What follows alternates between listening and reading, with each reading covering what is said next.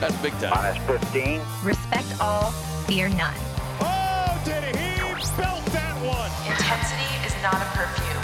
It was a no doubter. Five, four, three, two, one.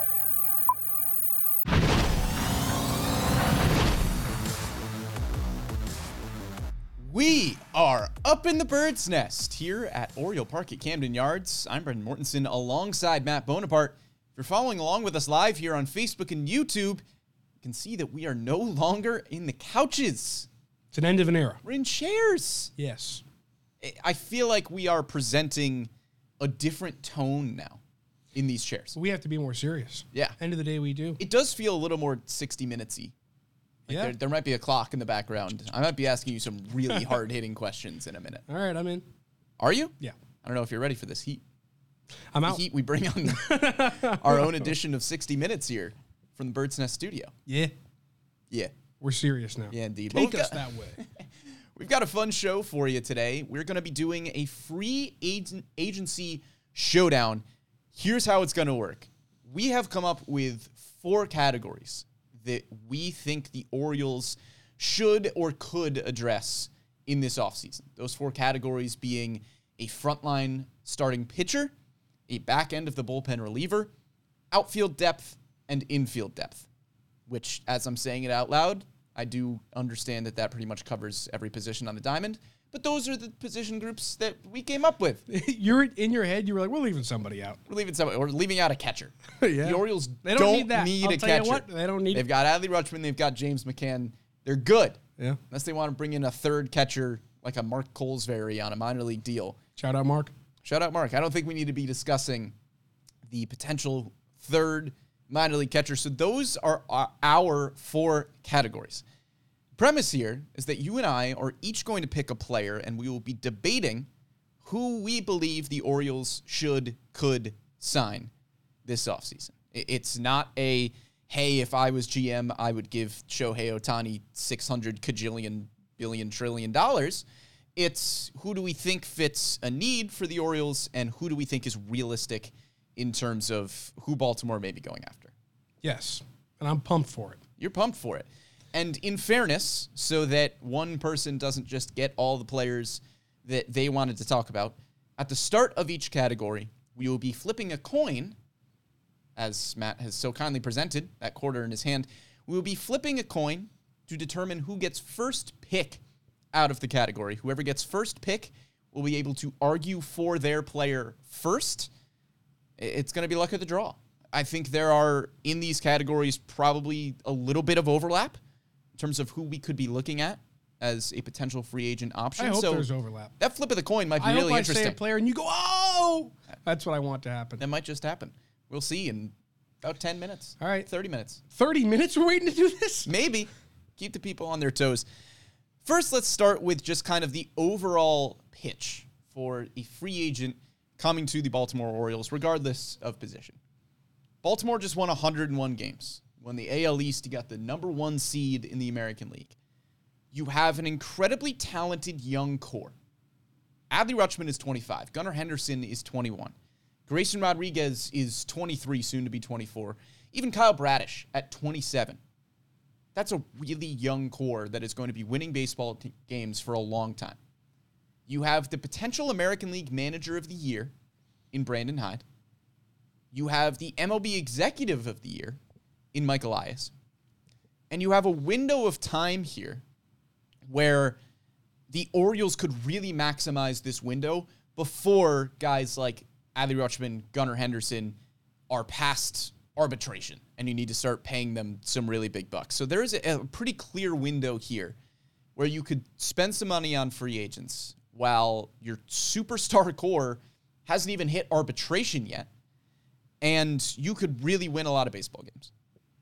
Yeah, um, this is the time uh, to. You've got a window, is basically what you're saying. Yeah. You have a window. Not that that um, window can't be extended with but, it- extensions but and it's things officially like that. open. Yeah. with with a year in last year in which you dominated the AL and you got that first seed. So, like you said, the pitch to any free agent out there is this is where you want to be right now. This is the team that's winning games. This is the team that's going to have uh, a chance at the World Series for a couple of years to come.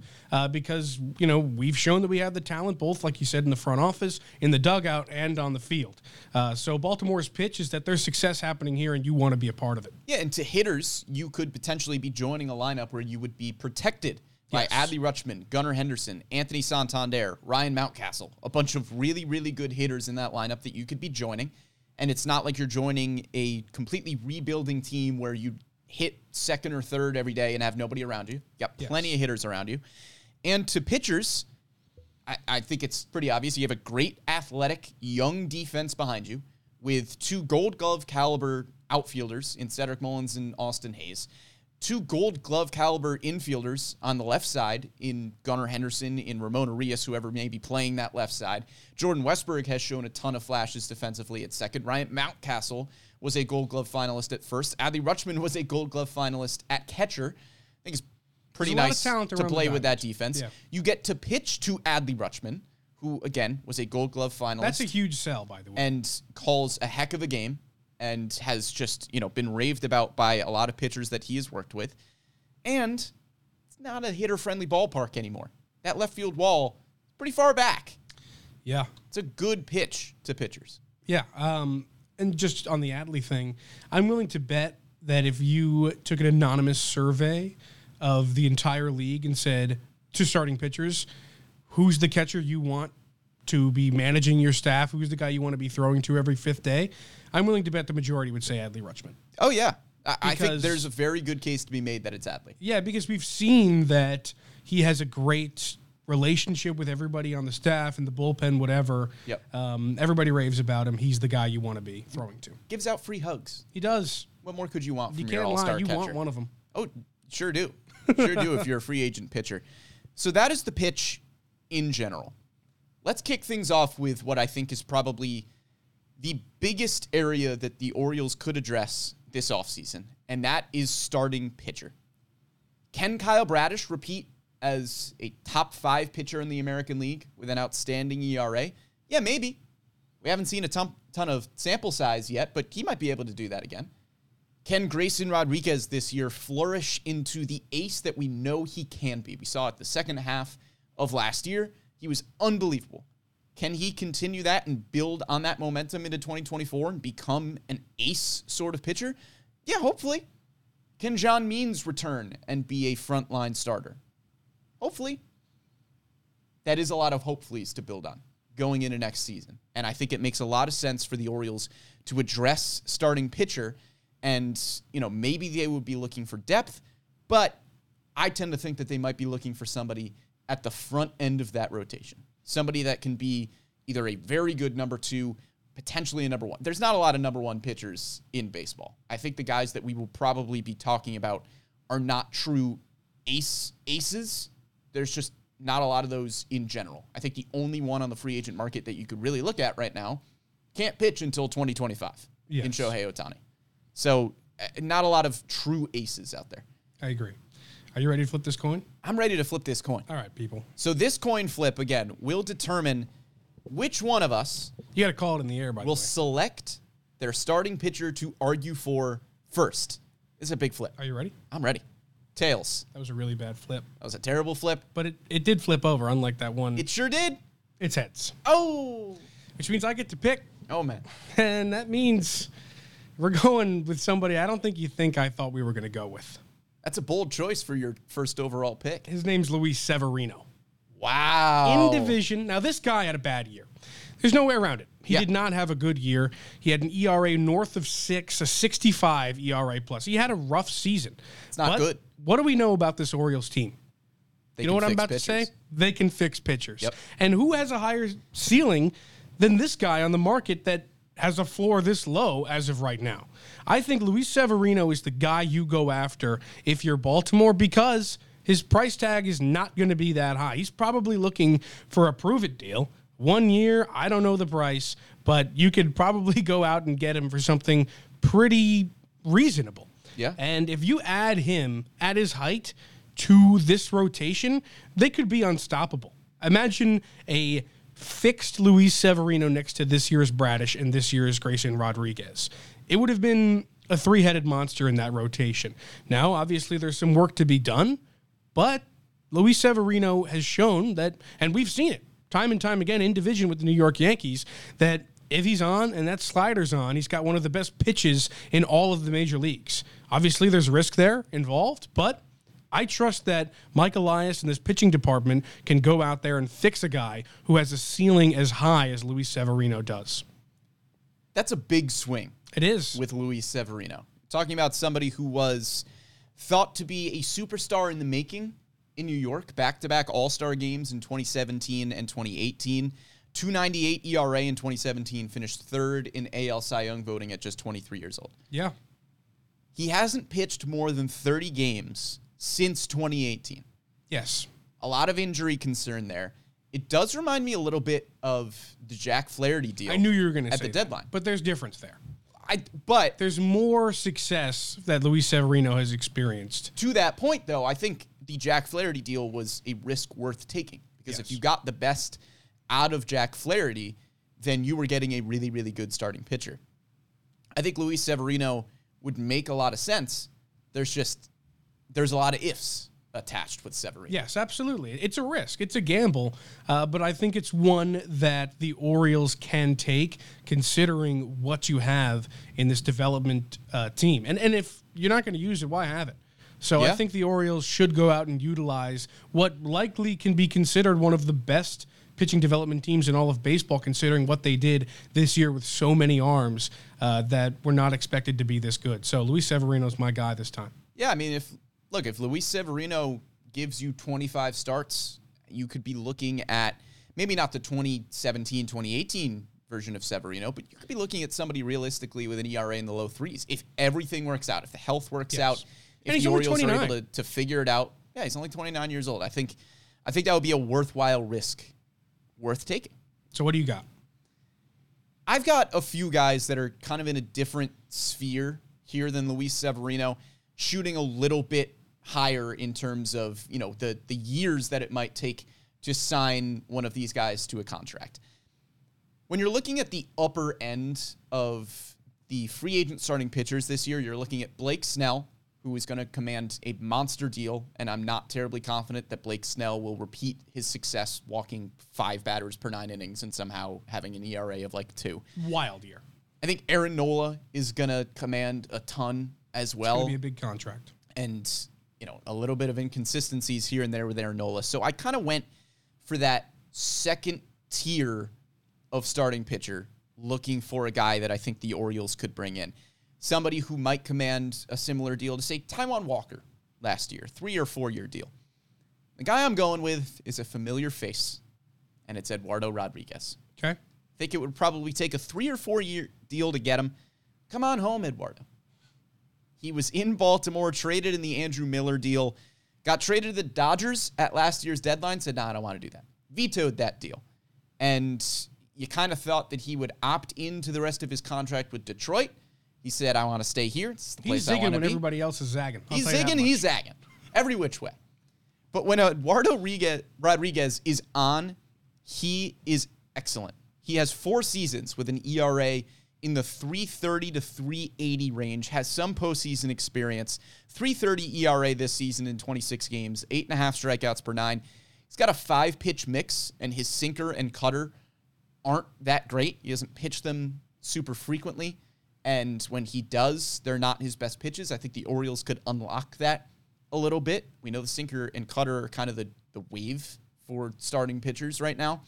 So I think Eduardo Rodriguez makes a ton of sense. He's not going to command as big of a contract years wise. He's not going to be as long of a commitment as somebody like Blake Snell or Aaron Nola, but he has the upside, I believe, to be just as good as those two guys. And Eduardo Rodriguez is somebody that you would feel pretty comfortable giving the ball on opening day. I mean, if that was your pitch to Eduardo Rodriguez saying you could come to Baltimore and be the number one starting pitcher on a team that just won the American League and has, you know, deep playoff run aspirations, that's the pitch for Eduardo Rodriguez. He doesn't need to come in and be, you know, the number three guy in a stacked rotation. He could potentially be the guy in Baltimore. He has that kind of upside. So I think Rodriguez, given the consistency that we have seen when he's on the field, there are some question marks there, but when he's on the field, he's really, really good. And I think Eduardo Rodriguez coming home as a left-handed pitcher, again in a in a left-handed pitching friendly ballpark, makes a lot of sense for Baltimore. And he's been a guy that up until last year, I think we all around baseball were, were looking at him to still break out because Yeah. he had a lot of talent. We all knew that. He'd put it together some years, not some others. But last this past season with a 3-3 ERA, and he did it on a team that wasn't winning games, which for me is a, is a huge upside. If you're still going out there every five games and locking in, despite the fact that there's no chance your team's making the playoffs, that's a huge credit in my book. So I like Eduardo Rodriguez here. He finally put it together last year uh, and had a big, big season for a team that wasn't making the playoffs. If he did that in Baltimore, uh, to your point, that would have been hugely helpful. And he could be the opening day starter for this rotation. And a guy who's eight years into his career now. He's kind of a veteran Yeah. uh, of the game now. So probably a good locker room guy uh, as well. So I don't hate that pick at all. I really like it. So those are our picks for who we think the Orioles should could sign in free agency. After we are done with this show, we're going to be posting our picks on Twitter, on Facebook. Go vote for who you think made the better pitch for that player between myself and Matt. But we've got three more categories to go. Our next category Here we is go. reliever. And I think the case for the Orioles to sign a reliever is pretty simple. You lost Felix Bautista. He's not going to be available in 2024. You need some more stability at the back end of your bullpen. You've got guys like Yennier Cano, Cionel Perez, Danny Coulombe, maybe Cole Irvin, DL Hall, Tyler Wells. There are good pieces in place, but bolstering that bullpen without Felix Bautista, I think, is a pretty big need. Absolutely. Um, losing Bautista, who is one of, if not the best closer in baseball, had a Cy Young case before he was injured uh, this past season, is huge. It's huge to lose him. Uh, so it's kind of, you know, you kind of have to go out and get somebody if you're the Orioles because there is a gap to fill there. Matt, Yes. flip that coin. I'm going to flip this coin. Here we go. Hopefully, it's better than the Am I last calling flip. it in the air again? Yes, you are. Tails. You didn't. I called it semi kind of. It's heads. Oh, it's Oh, heads no. again. this is rigged. I didn't. You didn't even show me the result there. That's tough for you. I think this is rigged. you want me to go again? No. Okay. Yeah, you can go ahead. You have your first pick of bullpen arm once again, and and I think this competition is rigged, but that's okay. I really like both my guys. That's my issue here. So I kind of wanted to go second here. Hmm. I could defer, but I won't. Uh, so we're going to go with Jordan Hicks. All right. Uh, who is a free agent for the first time. Yep. Uh, played with both the Cardinals and then was traded at the deadline to Toronto last year. He's a very, very good arm. Uh, that's what we know about this guy. Is he throws like 300 miles per hour. He does. Since high school, he has thrown over 100 miles an hour. And at times, the ball moves in ways you didn't think it could when it comes out of his hand. He had some down years in St. Louis. Uh, so I think somebody or some people started to question whether or not he could uh, continue to have that potential, which was that he'd be a big time closer. Yeah. But last year in Toronto at 2.63 ERA after being dealt, he was really, really good. Uh, and this is a guy who I think you could get for a relatively cheap contract over a couple of years. He's still relatively young. Uh, and again, I don't mean to beat a dead horse here, but who's got the best pitching development program and would love to sink their teeth into a guy like this Yep. is the Baltimore Orioles. Uh, so I love Jordan Hicks here. Well, Matt, I'm going to be honest with you. Jordan Hicks coming into the day was my number one seed. Really? in bullpen arm. I think it makes all the sense in the world. As you mentioned, throws over 100 miles an hour on his sinker. You can't elevate on the guy. He doesn't give Yeah. up home runs. He's got a really, really good ground ball rate at about 58%, just half a home run per nine innings pitched. The Orioles have a great defense, and going to get a bullpen arm that puts the ball on the ground at a really, really consistent rate is great. And as you mentioned, he just turned 27. I think there are a lot of things that you could potentially unlock with Jordan Hicks. He's young, he's got great arm talent, he's got a good track record. The sky is really the limit for him. And being able to pair him, you know, eh, Jordan Hicks could command a multi year deal in free agency. I think more than likely he probably will. And so you're not just looking at the need for 2024 there, you'd be looking at potentially pairing him at the back end of your bullpen with Felix Bautista, two guys who can pump 102 when they need to, uh, you could get to the eighth and ninth inning and the game would be over. You make a, three-headed monster out of Cano, Hicks, and Bautista. Like you said, you get late enough into the game, you don't have a chance. Yeah, I- I think that's a really great choice and one that makes a lot of sense and is hard to argue against. But as I mentioned, Jordan Hicks was my number one seed, maybe coming into last evening. And I was like, ah, Jordan Hicks makes all the sense in the world. Then I did some digging Oh no. and I found my Joc Pederson from a year ago. If you are a consistent listener of the show, you will remember that Paul Mancano and I had our free agency bracket last year, and I went to war for Joc Pederson. I said, This is the guy that the Orioles should sign. He makes all the sense in the world. He fills the exact role that the Orioles need. And then he ended up, I think, accepting his qualifying offer and staying in San Francisco, and it didn't matter. But the premise stayed that I had a guy and I stuck to it. And last night, Bones, it just, I had an epiphany. It just washed over me that I knew who my guy was for this year. And it's Robert Stephenson. Yeah, I knew it was. Oh, that's, had an that's inkling. great. That's great. and it is Robert Stephenson. Oh, and if you're listening awesome. along, you might be saying, huh? Who is Robert Stephenson? Well, dear listener, I will tell you who Robert Stephenson is. He had a 490 career ERA from 2016 to 2022. And I'm sure you're saying, Brendan, that's not very good. Brendan, that's not very good. It's not very good. Starts the 2023 season with the Pittsburgh Pirates and tosses a 5.14 ERA, walking over five batters per nine innings. And I'm sure you're saying, well, Brendan, that's still not very good. Where's the pitch here?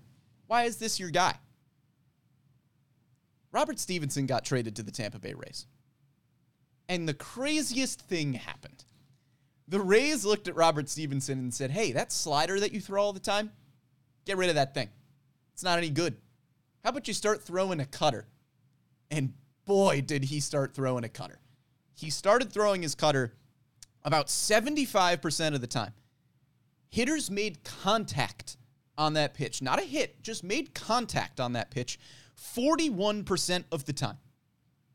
In 42 games with Tampa Bay at the back half of the 2023 season, he had an ERA of 235 with over 14 strikeouts per nine innings and a whip just over 0.6.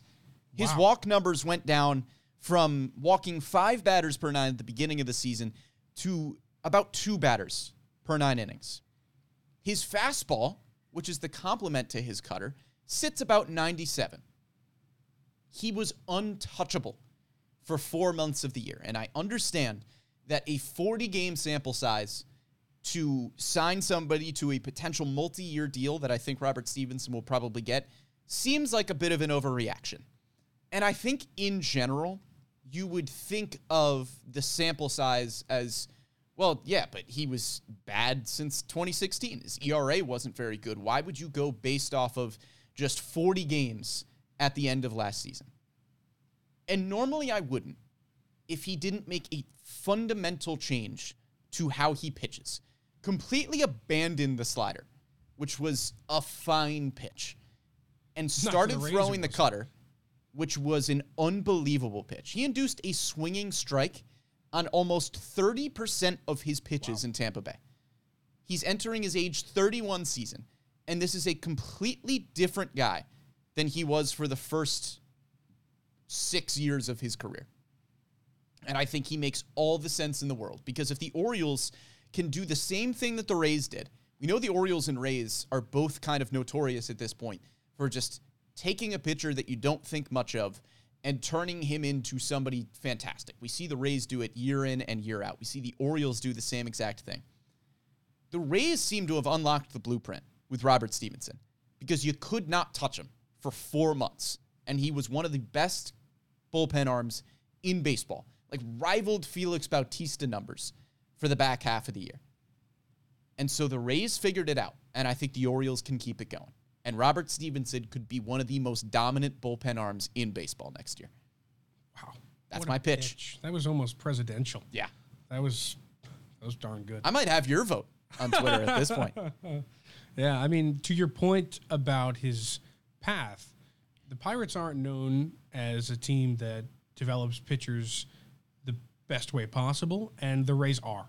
So for him to go from the Pirates to the Rays, kind of like Tyler Glasnow did, um, that was always going to be a benefit to him. And uh, I, I love that nugget about the, the, slider to the cutter. That's awesome. That's Yeah. the kind of stuff I love. That's- um, so I, I appreciate you going and getting that for us. Thank you, Brendan. Uh, That's that's what we go to get here on the Bird's Nest. All right, Bones. Moving on, we've got outfield depth as our next category. Colton Cowser and Heston Kjerstad have really high ceilings, but are not known commodities. Do you need a bopper? Maybe somebody who could fill a DH role. We're going outfield here, not infield. We're going outfield Okay. here. Do you need somebody who could maybe fill a DH role if you're not banking on another Ryan O'Hearn masterclass? Do you need a good veteran depth piece and somebody who's not going to block Cowser or Kjerstad? Do you need somebody in case you trade a potential outfielder? Who's to say? I love my outfield pick, and I'm going to be really upset if you take it. Well, we're going to find out. I probably won't be able to take it because I keep guessing Are wrong on the coin flip. I'm going to keep guessing tails. Tails. It's What do you got? So my two options here went in two completely different directions. And I'll, I'll tell you who my two options were. My first option was Jorge Soler. Everybody's got Jorge Soler on their board here. Everybody's got Jorge Soler on their board Who's here. my second option? He's a good DH option, bopper. He's going to hit a cajillion home runs, hit 36 of them this year, 48 home runs back in 2019. Good player. 126 WRC plus. That's all good stuff. All star. And you might need somebody to fill that DH role this year if it's not another Ryan O'Hearn masterclass. I don't like where this is going. But I'm going in a different oh, direction. Oh, no. And I'm going with somebody who I think can give you a similar role to Ryan O'Hearn Okay. in how you use him, is a great veteran presence in the clubhouse. Uh. Wouldn't block you if Colton Cowser and Heston Kjerstad come up and decide to be excellent next year, which is very possible, and give you some really good playoff experience as well. That guy's Jason Heyward. No! You gotta be kidding me. And Bones is distraught. You gotta be kidding me. There's no way. That's the beauty of the coin flip, baby. Oh, That's brutal. Jason Heyward, Oh, I think, would only command a one year deal. Yeah, that's true. That's what I wrote down too. He signed a minor Oh. league deal with the Dodgers last year, and he made the opening day roster because the premise was ah, he's going to be a good veteran presence, and he still plays a quality defensive outfield, and you know we'll see what we can get out of Jason Heyward. And what you end up getting, somebody who hits 270 with 15 home runs, because the Dodgers put him in the correct position to succeed. He only had 28 plate appearances against lefties this season. It contributed to an 818 OPS against righties in 350 plate appearances. So you used him as a platoon bat where you needed him. The guy's also a five-time Gold Glove winner. You don't gotta tell me. I know plays all a, a quality defensive right field.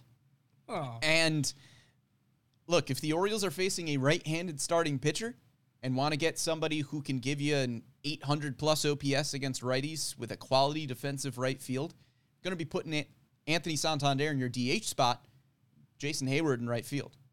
Great veteran presence in this clubhouse that the Orioles, we know they like, and he fills a need. And if Heston Kjerstad comes up and turns into somebody that you want to platoon against right-handed pitching, you're not committing a lot here for Jason Heyward. I think he probably only takes a one-year deal. And it's somebody that, if he struggles and Heston Kjerstad or Colton Cowser look great, can take a back seat. Jason Heyward's my pick. He only struck out 64 times this year. It's not a lot of times. He was great at the plate. I love Jason Heyward for this pick. I really do. And if I had the opportunity, I would have picked him too.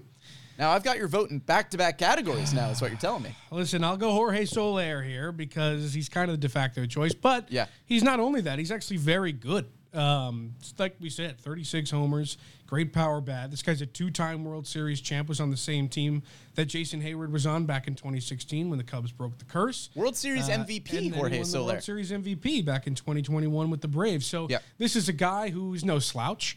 Um, he'd probably take a multi-year deal at this point. Yeah, probably two or three-year deal. Struggled in the first year with the Marlins, then came back this year.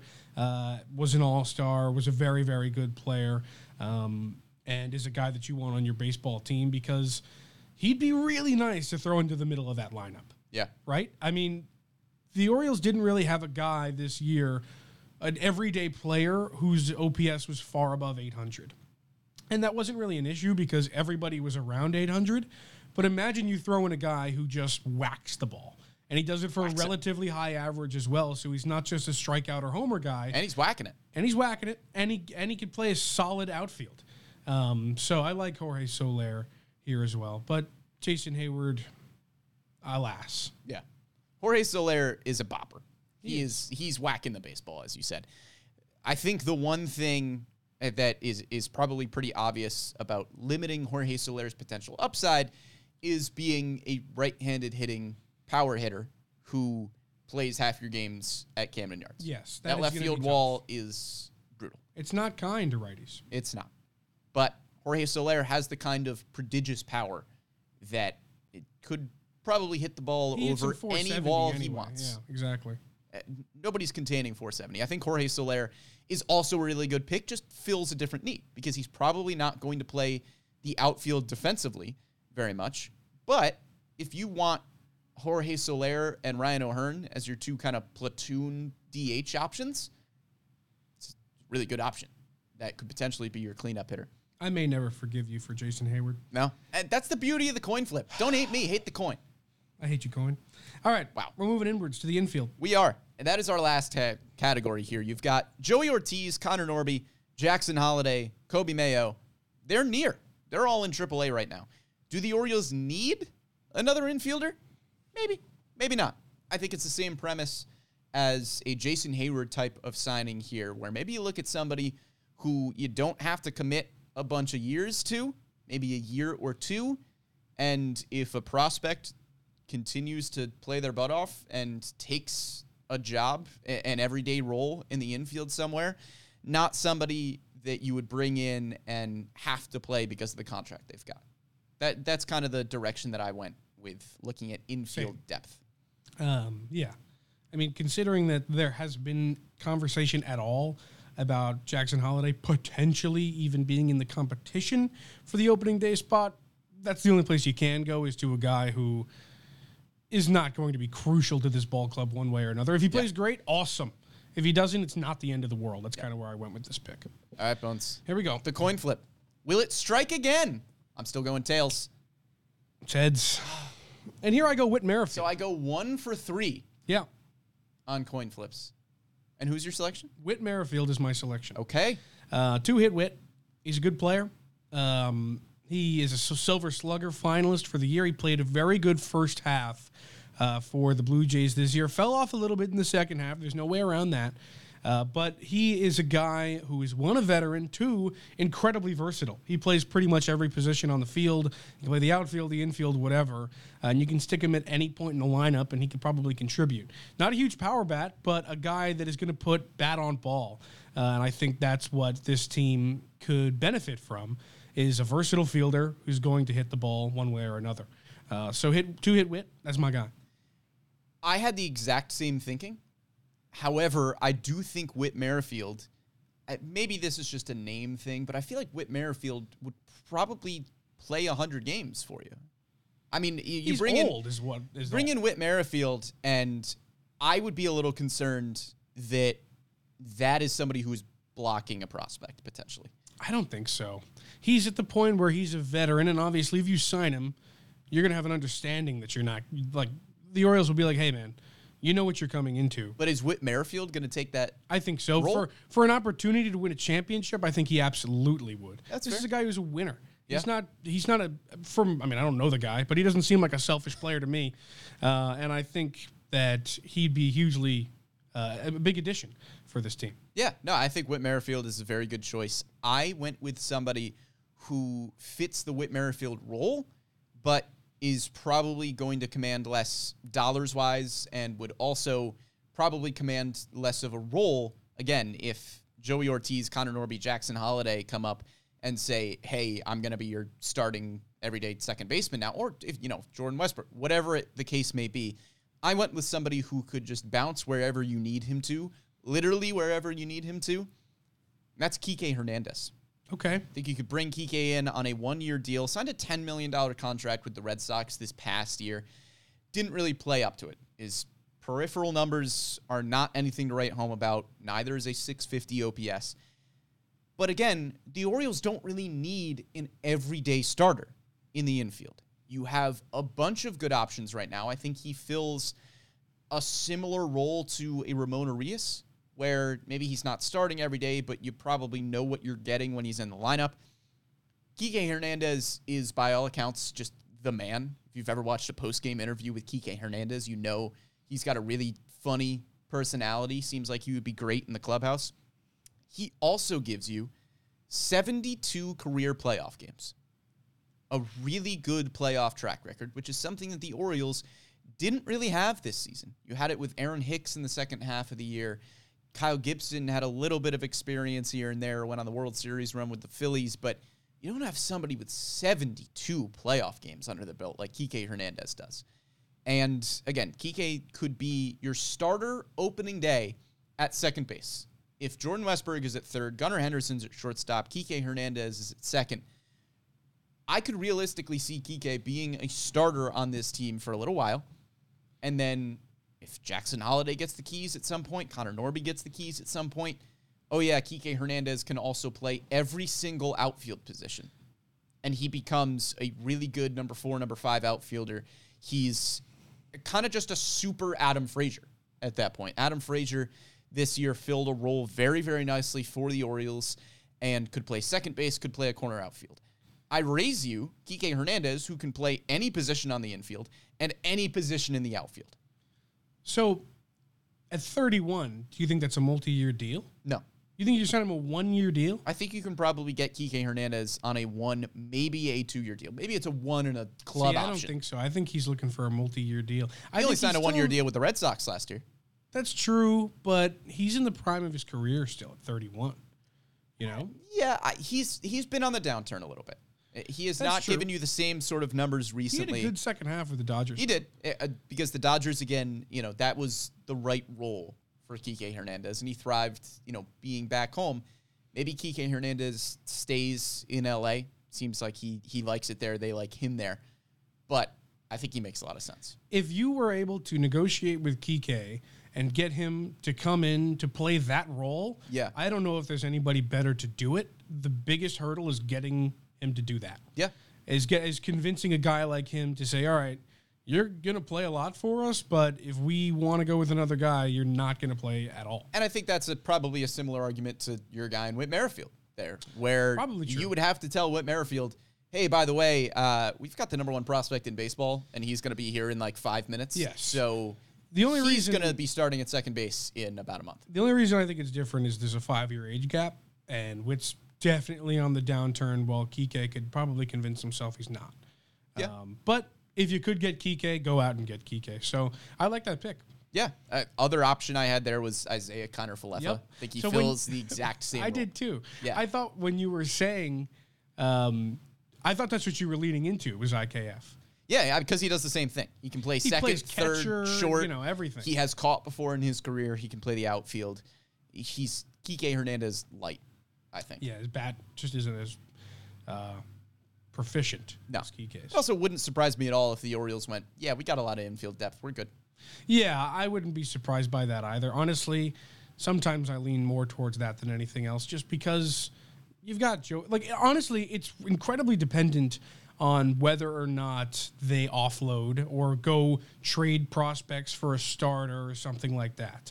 Um, you know, if they go out and they they swap a couple of really highly touted prospects for a Dylan Cease or something like that, then this whole conversation changes. Yeah. So It's going to be a lot of off-season shows to discuss I'm pumped. what the Orioles should do. Just that. So, Matt, let's run through who we selected in each of our four categories here. For starting pitcher and who we think the Orioles should or could sign this offseason, I went with Eduardo Rodriguez. Who'd you select? Luis Severino. For reliever, I went with my guy, Robert Stephenson. Jordan Hicks for me. Jordan Hicks, Flamethrower. flamethrower. For outfield depth, we had the same Still two hurts. guys in these Does. categories, and I only won one coin flip, but gosh darn it, might have been the most important coin flip of the day. My selection was Jason Heyward. Yeah, and I like Jason Heyward. Just want to make that clear. Uh, You're- but you're- I've got your vote. Jorge Soler, also an incredible selection. Let the record show that I have Matt Bonaparte's vote on both my reliever I mean, Pick. you don't know what happens until I press and that my button. outfield pick. And then infield depth, I went with Kike Hernandez. For me, Whit Merrifield. Thanks for following along here to our free agency showdown. Again, after this show, we are going to be posting short video on Twitter and Facebook and comment along with who you think the Orioles should sign. We're going to give our options and go vote. Next week, we will come back and tell you who the winners were. And then, by rule, Michael Elias and the Orioles have to sign all of those guys. We will write it down on a sheet of paper and we will bring it to Michael Elias and say, The people have spoken. We have spoken You do that, I'll film. on the bird's nest. And this is who you are now contractually obligated to sign two contracts this week. I'll be offseason. right back behind you with the camcorder. That is how it works. And uh, well, that'll probably be our last time speaking to Mike. But you know what? It's it's worth a shot. Thanks for following along with us live on YouTube and Facebook. If you didn't, you should be. We're live every Wednesday at 11 a.m. talking Orioles baseball. Or you can catch us after the fact, wherever you find your podcasts or digital shows on Spotify, SoundCloud, Google Podcasts, Apple Podcasts, wherever you get your podcasts or digital shows. You can find us on the Bird's Nest talking about the Orioles offseason.